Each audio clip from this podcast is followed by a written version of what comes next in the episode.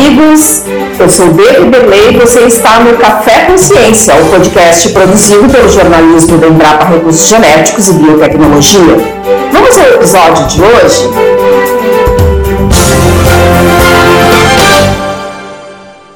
Você com certeza já ouviu falar na mamona e a sua utilização em diversos mercados agroindustriais, como por exemplo no aproveitamento do óleo. Mas o grande entrave até agora é que a mamona ela tem uma toxina chamada ricina que é extremamente tóxica, inviabilizando seu aproveitamento, por exemplo, na produção da chamada torta de mamona para alimentação do gado. A boa notícia é que a Embrapa Recursos Genéticos e Biotecnologia desenvolveu uma técnica que silencia o gene da toxina, ou seja, é possível ter uma planta de mamona sem a ricina. Agora, a Embrapa Recursos Genéticos e Biotecnologia abre um edital público para que as empresas e instituições de pesquisa possam formar um consórcio e então desenvolver variedades de mamona sem ricina, tomando como base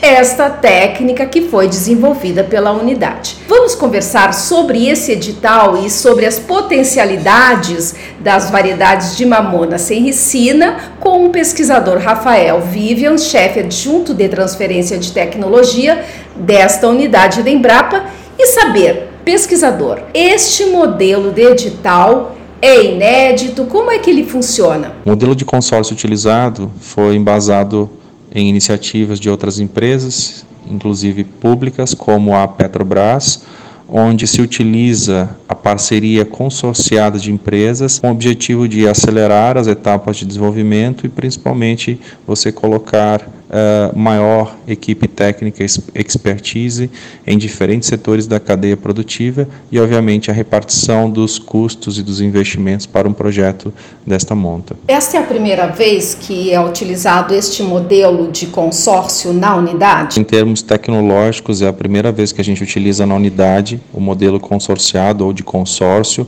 onde mais de uma empresa submete de forma colaborativa a proposta para a Embrapa. E aí, em conjunto, nós desenvolvemos um projeto específico para dar sequência às etapas de desenvolvimento desse ativo. Expectativa de vocês com relação a novas variedades de mamona sem ricina chegarem ao mercado? Nós pretendemos até o final do ano ter uma ou mais empresas associadas para estabelecer esse modelo de consórcio, onde elas possam seguir com as etapas de desenvolvimento e rapidamente, nos próximos cinco anos, ter algo já em desenvolvimento para chegar ao mercado com uma cultivar uh, que portadora então dessas características. Quais os benefícios para o Brasil quando do desenvolvimento destas variedades sem ricina e até mesmo hoje porque ele detém né, essa tecnologia que não existia até então? Os benefícios dessa tecnologia eles não se restringem somente à cadeia agroindustrial no Brasil, mas também para outras cadeias produtivas em outros locais, países onde uh, o uso da mamona é extremamente importante, vinculado principalmente à agricultura familiar, ao pequeno produtor. Em alguns outros países, por exemplo, os Estados Unidos, a mamona, por ser portadora da ricina, é proibida, poderia ser ampliado e aberto esse mercado. Obrigada, pesquisador Rafael Vivian, pela sua participação aqui no nosso Café Consciência. Obrigada, pessoal, por conferirem as novidades aqui do nosso Café Consciência. Se você ficou com dúvidas, escreva para nós senargem.mco.embrapa.br No assunto do e-mail, coloque Café com Ciência.